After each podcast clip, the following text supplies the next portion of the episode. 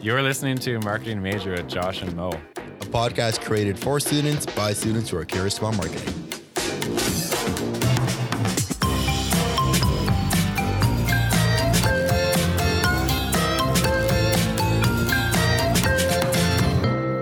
Alrighty, welcome to the f- the season finale for the second season of Marketing Major, and my last ever episode of as co-host of this show.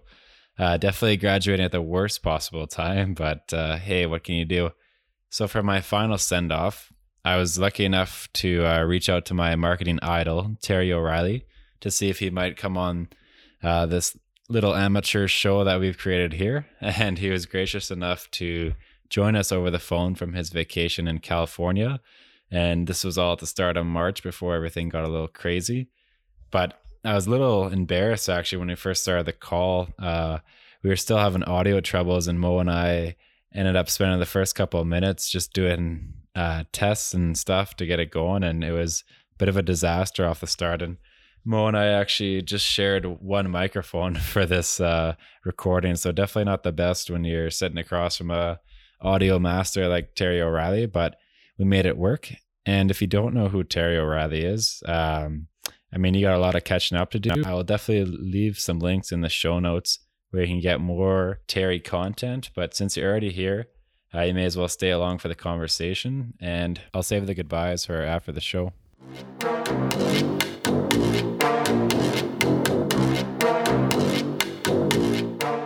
So Terry, I also noticed uh, from your Instagram post that we are both carrot cake lovers, uh, and I have to ask: Do you like the kitchen sink approach, where people throw pineapples and raisins in the cake, or are you just a plain Jane guy?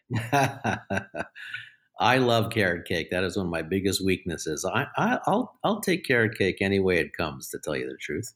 Is it your mom's recipe or someone that made it for you as a kid? No, I don't know where where my uh, fixation with carrot cake started, but uh, I've always loved it. It's my favorite. If there's a whole array of desserts to choose from, and there's a carrot cake there, I'll just head right for it. That's awesome. Uh, and my first question for you is: so throughout this amazing career of yours, you spent so much time in marketing and advertising. And what is it about marketing that just keeps you so captivated for such a long time? I would have to say that it is the puzzle of marketing that I love the most. That every single assignment is always different. There's always different dynamics and different goals and different objectives and different resources, different budgets, and just trying to figure out what is the core offering of this product or this company, and then what is the strategy, the insightful strategy that underpins it all? And then how can we creatively express that in the best possible way? So the, all those puzzle pieces have to come together. And I've, I've never lost my fascination for that and my curiosity about how to make that work. Would you say that's what got you uh, or drew you into the whole marketing world too? Um, I'll tell you how I I went to Ryerson for radio and television back in the late 70s. And um, I knew I wanted to be in the broadcast world, but I didn't know where. So I went to Ryerson, studied uh, radio and television and film. And every Wednesday, we would have someone from the industry come in and talk to us in a lecture hall. So it could be a documentary filmmaker, it could be a news reader, it could be a PR person. And one day, some advertising people came in from an advertising agency and just talked about the advertising business, about strategies and clients and brands and actors and photographers and directors. And, and I sat in the back of that room and I literally saw my future. And that was because I just loved every aspect of what they were talking about. So that was really when the moment I decided that advertising would be the direction I would take. That's funny because the moment for me was listening to your amazing stories on the podcast. I think that that for me was the moment I knew that's what I wanted to do. Well, I, I love to hear that. I mean, it's uh, that that shows the power of just being exposed to somebody. I mean, what what you w- when you listen to our show and then me sitting in that lecture hall can change the whole direction of your life. It's really quite an amazing piece of serendipity there.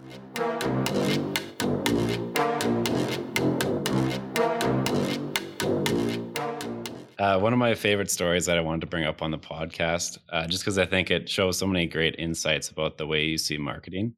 Uh, so you obviously know this story quite well, but for anyone who doesn't, uh, it's about the Sparhawk Brewery in Portland, and they're a microbrewery in Portland, Maine, who wanted to create beers for people in the city, in a city that everything is created for tourists. So the brewery had a small budget, and radio was chosen as the medium. But the problem was, how do you advertise a new beer commercial without tourists hearing about it? And Terry, mm-hmm. I'll let you take it from here in terms of the solution you guys came up with. First of all, we had a very brave client. I'll have to say that right away. Uh, and you don't get a lot of brave clients in your career, but we knew we had one when we met him. So that was the challenge. He was creating a beer for the people of Maine, not for tourists. And as you just said, everything in Maine is geared towards tourists. So when we were conceptualizing our radio ideas, it suddenly occurred to us that we had this huge obstacle to overcome which was how do you advertise a beer on radio and not have tourists hear it? So the idea we eventually came up with was to launch with a commercial just before tourist season began that basically said, Hello, we're a new brewery. We're called Sparhawk. We brew our beer in small batches because that's what makes it good. But here's the thing this beer isn't for tourists, it's for you, the people of Maine. So from this point on, you'll never hear us mention our name again. But when you hear a whistle, which was something like, you'll know that's Sparhawk telling you that a new batch of beer has been brewed. Come and get it. So from this point on, you'll only hear a whistle from us. So that's what we did. We create from that point on, we created kind of fake commercials for various fake companies like a jeweler, a law firm, a car dealership and uh, really they were just vessels for the whistle. In other words we created these fake commercials put them on the air and at the very end of every commercial you heard that whistle. And the client was a little terrified of that idea as you can imagine because he was launching a product and we were we were not mentioning the name of his product beyond the very first commercial. But he i think he knew he needed a bold idea anyway, we put it on the air. There was no response for a long time, and then suddenly the responses started coming in. The this the the people of Maine really picked up on the idea, and then it really took off. People would be in a bar, and the bartender would say, "What are you What are you having?" And they would go, and you go, "Sparhawk coming right up." I mean, it was just this explosion. He got the he got a big article written about him in big news in a big newspaper in Maine. Like it was just a huge, successful launch, all centered around a whistle. And is is that that brand identity still existent today? That the whole whistle um, I no, I no. He's he. Well, you know, he got very successful very quickly. He wanted. He thought it would take about two or three years for his small microbrewery to be listed in the big beer stores in Maine, but it it he got listed immediately, and uh, and then I think eventually he sold the beer to a bigger company. It just got a, became a very successful thing, and he was he probably be probably made millions out of it. But it was it all happened pretty quickly for him. Yeah, it's a crazy story because it shows just what you can do on on a lean budget if if you think strategically and a little bit counterintuitively too, which you mentioned quite a bit in your book. And uh, for students like us that are in a smaller market like Edmonton, how important do you think it is to have that counterintuitive mindset when you approach a marketing challenge? I think it's critical. I mean, if you think about that idea, it was such a bold idea that it, it took a special kind of client to roll the dice on that because it was kind of a calculated risk. I really did feel that people of Maine would catch on and that they would support an underdog and they would get on board the idea. And I think when you have a small budget, I think creativity makes up for the lack of budget. That if you can be bold and unusual and counterintuitive in your thinking, you can attract the kind of attention that a much bigger budget could attract. So I'm I always talk about that. My book from from one cover to the other talks about that. Do you have any uh, strategies that you guys used to use to try to see problems differently like that? Well, I mean, the as simple as this sounds, we would do a couple of things in the writers' room. So when we were kicking around ideas, we would put up on our we had a big whiteboard in the writers room so we would put up everything that competitors were doing and then those were all the, the areas we couldn't go near and when you put up what your competitors are doing in a category it kind of eats up all the available oxygen. When you look at that board, it's kind of paralyzing at first when you say, well, because they're doing that, we will never do that. And because this brand is doing this, we will never do this. And when you put them all up on the board, there doesn't seem to be any anywhere left to go. But that kind of thinking or that kind of I always say that creativity loves constraint. And when you're inside a small box like that, it forces you to be creative. So that was one thing that we would do. Would would for we we would use forced creativity. The second thing, which was the simplest, we would just play what if games. And I had a rule in the writers' room that I that I wanted to hear everything that was on my writers' minds. So there was a rule in the writers' room that there was no such thing as a bad idea in this room. And I think that's an important distinction to make when you when you're a creative director is you have to create an environment where your your creative people feel safe so they can put their hand up with just the craziest idea and they won't be judged and they won't you know you won't they won't get the weird eyeball from the boss but in fact it was a place where you could just have fun with ideas because in my experience some of the biggest ideas that I've been a part of have can't have been the result of the silliest idea of the day. In other words, that silly idea was really a big idea in disguise, or it was the stepping stone to a big idea that we couldn't have got there unless someone had put their hand up with just this crazy, arcane, silly, nuts idea. So playing what if games was was a really powerful part of Pirates' uh, success.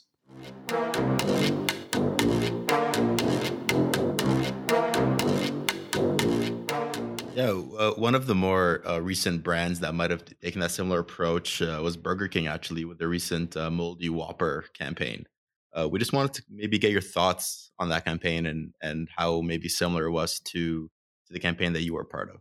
You know what? I because I've been on vacation, I haven't really dialed right into that campaign. I saw a couple of things shoot by, so I'm not really versed on that on that particular campaign. All I really gleaned from it was they were showing there were no kind of preservatives in their food, correct?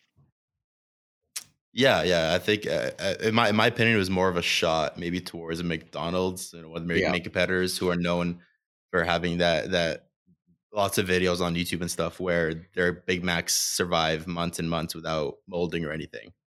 So I think that was the purpose of that campaign. Yeah, that that was that's an if you think about it, that's an incredibly bold move in the food category to show your food decomposing because it's not a pleasant image. Yet the residual message is really important. I mean, it's almost like that famous Volkswagen advertising from the early 60s, which is my favorite advertising of all time, when one of the very first ads Doyle Dane Bernbach did for, for Volkswagen was to run that one word headline lemon which is the most toxic word in the in the automobile business, and they they used it as a headline. And I, and, and I think even today you could not sell that ad today. That's how bold that ad was, and it's very similar to what Burger King is doing. They're, they're they're actually being so bold. They're moving into a territory that food advertising would never consider normally. Yeah, you touch on a good point there when you talk about how it's hard to sell counterintuitive ideas. And you said too in your book that you realized early on in your career that if you're going to be successful, you have to be able to come up with ideas and also be able to sell good ideas. And the latter part is typically the hardest. Do you have um, any advice for students on how to sell these kind of big, crazy ideas? I think that that is an, incredibly important insight. Is that creativity in, in marketing is a two-sided coin. One side of the coin is coming up with the ideas, and the second part of that coin is is knowing how to sell them.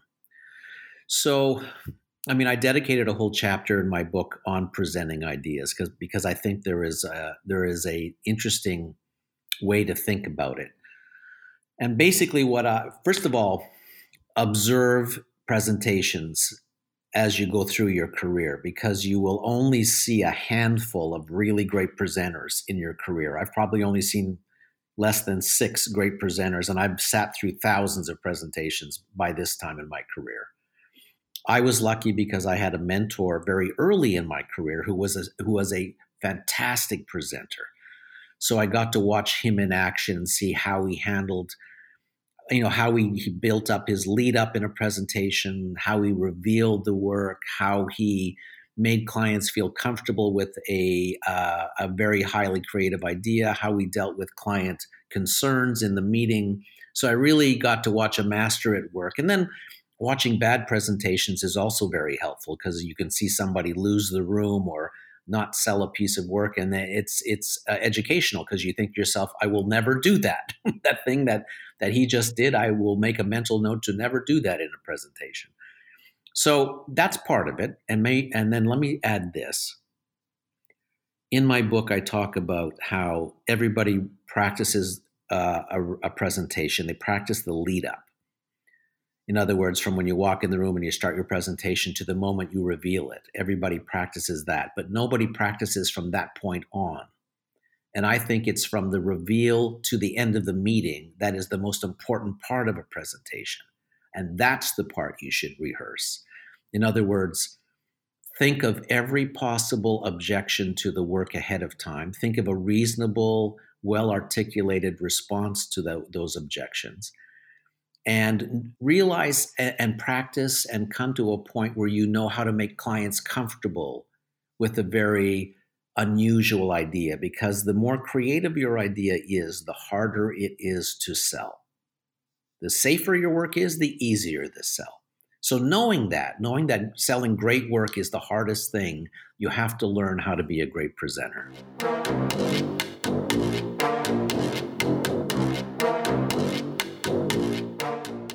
No, that's that's some great advice. And um, for for our next question, uh, we wanted to kind of ask about the the different eras of marketing. Um, usually here at school and even on the podcast, we typically discuss the future of marketing, where it's headed. But you've done extensive research on all the eras of of marketing that that have passed, and we're just curious, um, maybe what your favorite era of marketing was, and and if you think parts of that era or characteristics of that era are still relevant today.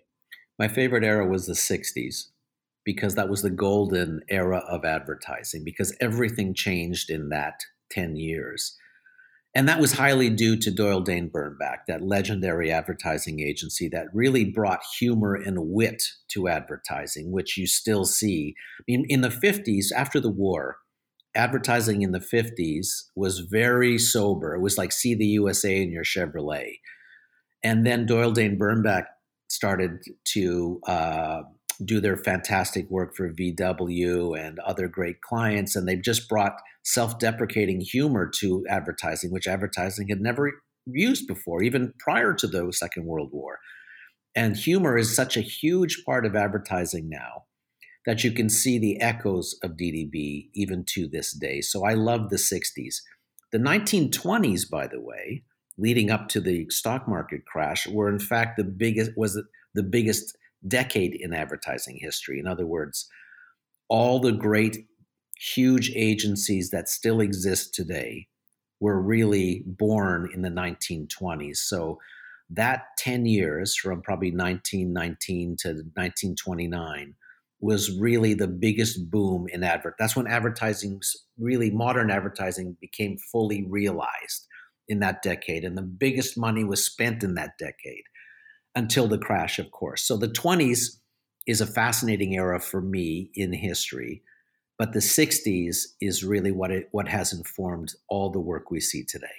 You mentioned how um, self-deprecating humor was revolutionary in the 60s. What would you say that agencies today don't do as well as they used to? I think we kind of let go of that self-deprecating humor because maybe risk analysis or risk management is more focused on today. Do you, do you agree with that at all? I do agree with that. I think there's it's not as loose as it once was. It wasn't even it's not even as loose as it was when I started my career in the 80s. It's uh, it's a lot more ROI intensive. And by that I mean all advertising should have a return on investment, but I think it's been overly analyzed now the way radio stations used to be really fun and dangerous and interesting until the programmers got their hands on it. Now it all seems so programmed.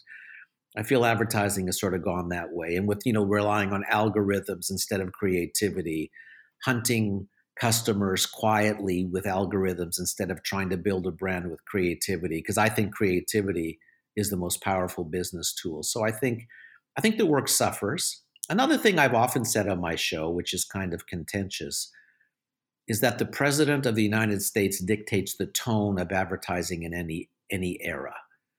So that's how powerful that position is. So you know, if you think back to um, the Clinton years were were looser and a lot of humor, and then the Bush years were a little bit more more conservative. You could see it in all the work. The Obama years, again, humor came roaring back into the advertising world, and then in the Trump era that we're in right now, it's very conservative. Uh, humor is is is in low supply, and you can just see the effect of the of the zeitgeist on on the advertising work. Do you see like improvements in technology and and like a focus today in marketing on data and analytics? Do you see that helping marketing, or do you see that like focusing too much on logic and less on creativity and you know the emotional aspect of what you're selling? Well, uh, any good advertising person loves feedback and loves data and loves information because you need to know as much as possible about the advertising objective or the uh, the goals or your target market. But I think it still all comes down to what is your idea. Even social media, which is this has you know disrupted the entire marketing industry. They're just channels.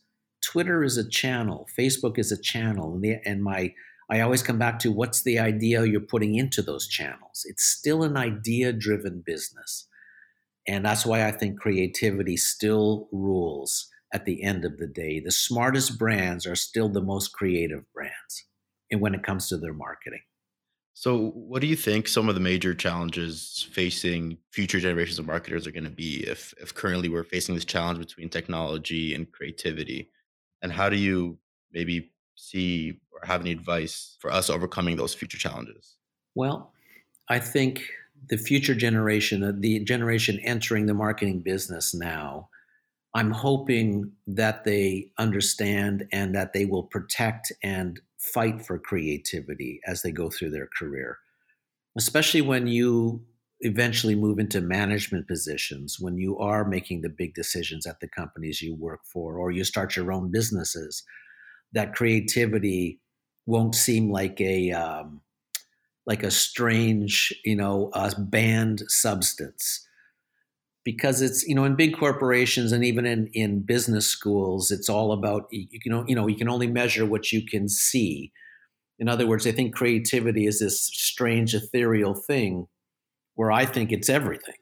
It's not it's you know just because you can't hold creativity in your hand doesn't mean it's not valuable and doesn't have uh, incredible uh, power in the marketplace. So i think it, you have to be counterintuitive as you go through your career. In other words you have to fight for creativity because that's what separates everything. That's what separates great brands from average brands, from great people from average people. Steve Jobs had that, you know, philosophy that the, that there was, you know, a, there's an A types, B types, and C types, and A types only want to work with other A types, and and and C types, meaning really average people, really bring down the creativity of the A types. They don't want to play in the same, you know, um, playpen as as as average people who don't care. So in order to prov- you know provide and create a space for the smartest people per square foot in your company, you have to you know you have to protect and celebrate creativity. Even in the year 2050, that will be what will will be the difference between great brands and and and bad brands. Well, that's awesome to hear that creativity will still make a really big impact because I think that's one thing about your show that I've always loved is hearing the, the strategy and the thinking behind such creative campaigns. Uh, and another thing that I love about the show is how talented you are at storytelling too, and how you view marketing as the art of persuasion. Yeah. And you often refer to smart marketing like a book. Can you break down that philosophy uh, for for people who haven't heard the show or read the book? Yeah, I, I do think a great marketing strategy is like a book. In other words, for a book to work, you have to have a you know a, an initial couple of chapters that sets up you know the the hero and whatever problems they're going to face, and then they face all the problems in the middle chapters, and then in the, and then in the later chapters it gets solved. In other words, there's an arc to the story, it's like a movie. A movie's a three act play. So your marketing needs to be arced too. In other words, an, uh, an advertising campaign ha- should have long legs. Someone should be planning for the next five years. In other words, what do people need to know now in order for them to understand something in six months' time? And what and when we get, you know, when we can convince them of something in six months' time, what do they need to to now know about us to want to purchase us in two months' time past there? In other words, you're just it's like chapters in the book. You're taking customers along, and you're and you're becoming very aware of the conversation. You're not starting the conversation fresh every three months. You're actually evolving the conversation over time, and you're presenting your case and making people look at your company or product from a different point of view. You're giving them more information, helping them understand. You're being bold with your work, so you're popping through the clutter.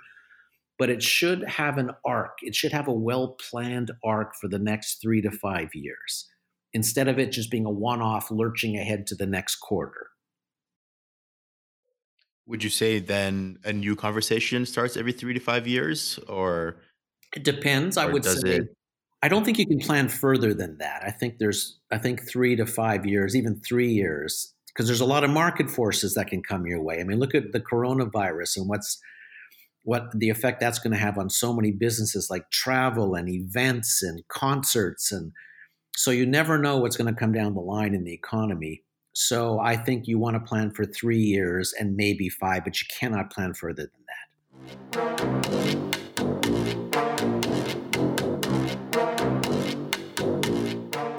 So you have a new podcast that you're going to release called uh, "We Regret to Inform You." Right. it's about uh, career rejections and the lessons you've learned from them. And I think it's a bit of an interesting topic for students because we kind of dream of landing that first big job at your dream company, and you don't really see yourself, you know, maybe getting rejected or having to work somewhere a little less ideal to kind of start your career.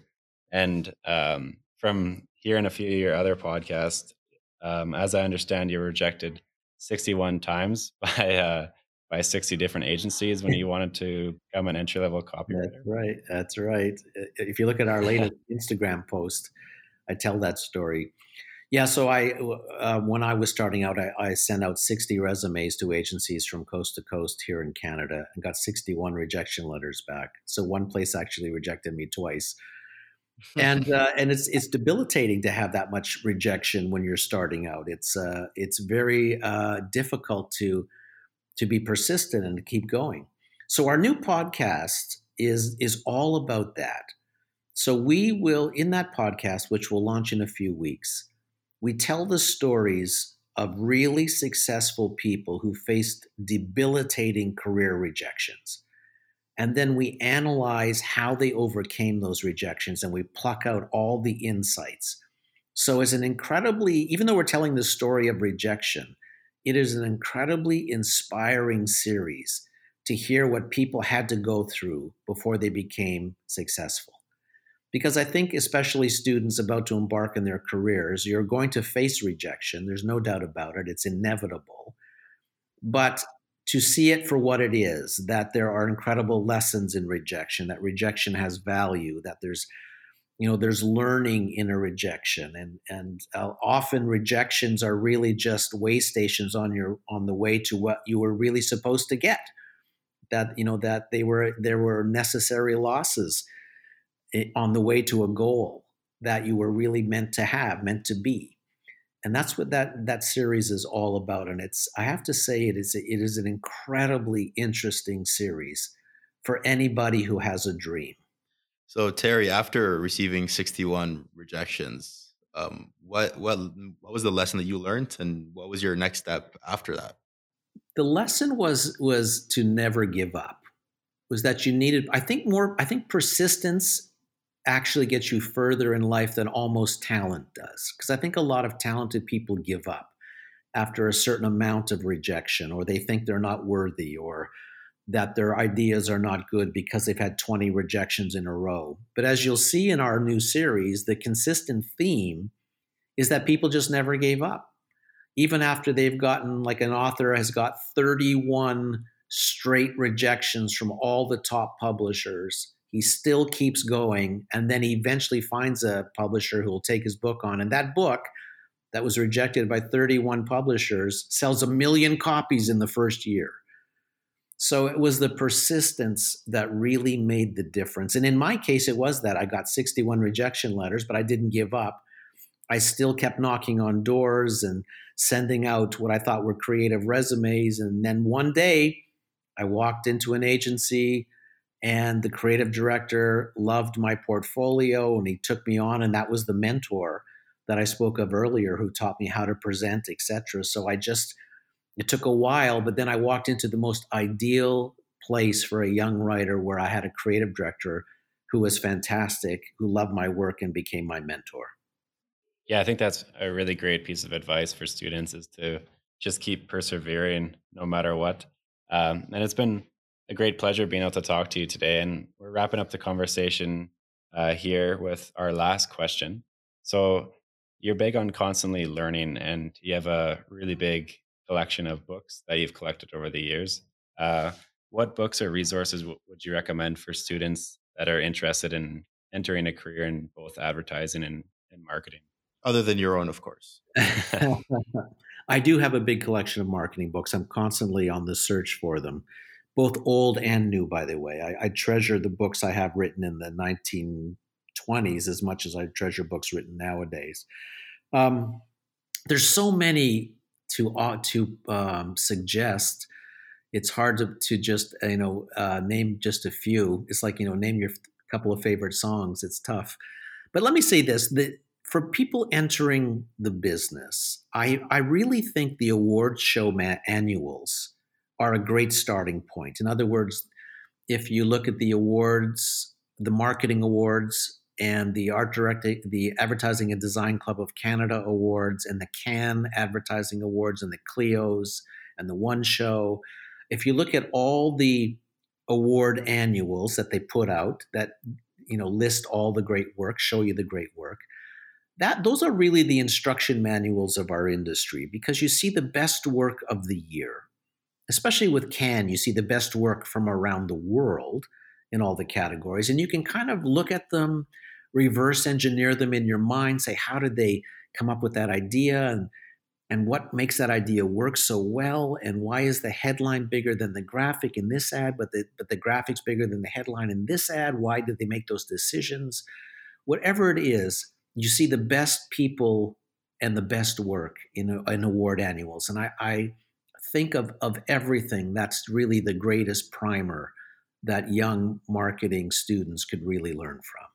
Yeah, I can speak from experience. I think even just following things like Adweek and and checking up on that weekly, and and you see things just like the Whopper, uh, the moldy Whopper thing, and you get a whole like report on it and everything. So it's fun to be able to learn what goes on in the minds of the people that create the work that's all around you. Yeah. Um, but thanks so much for coming on today, Terry. It was an absolute pleasure. Well, thanks for having me. And those are really great questions. I enjoyed that.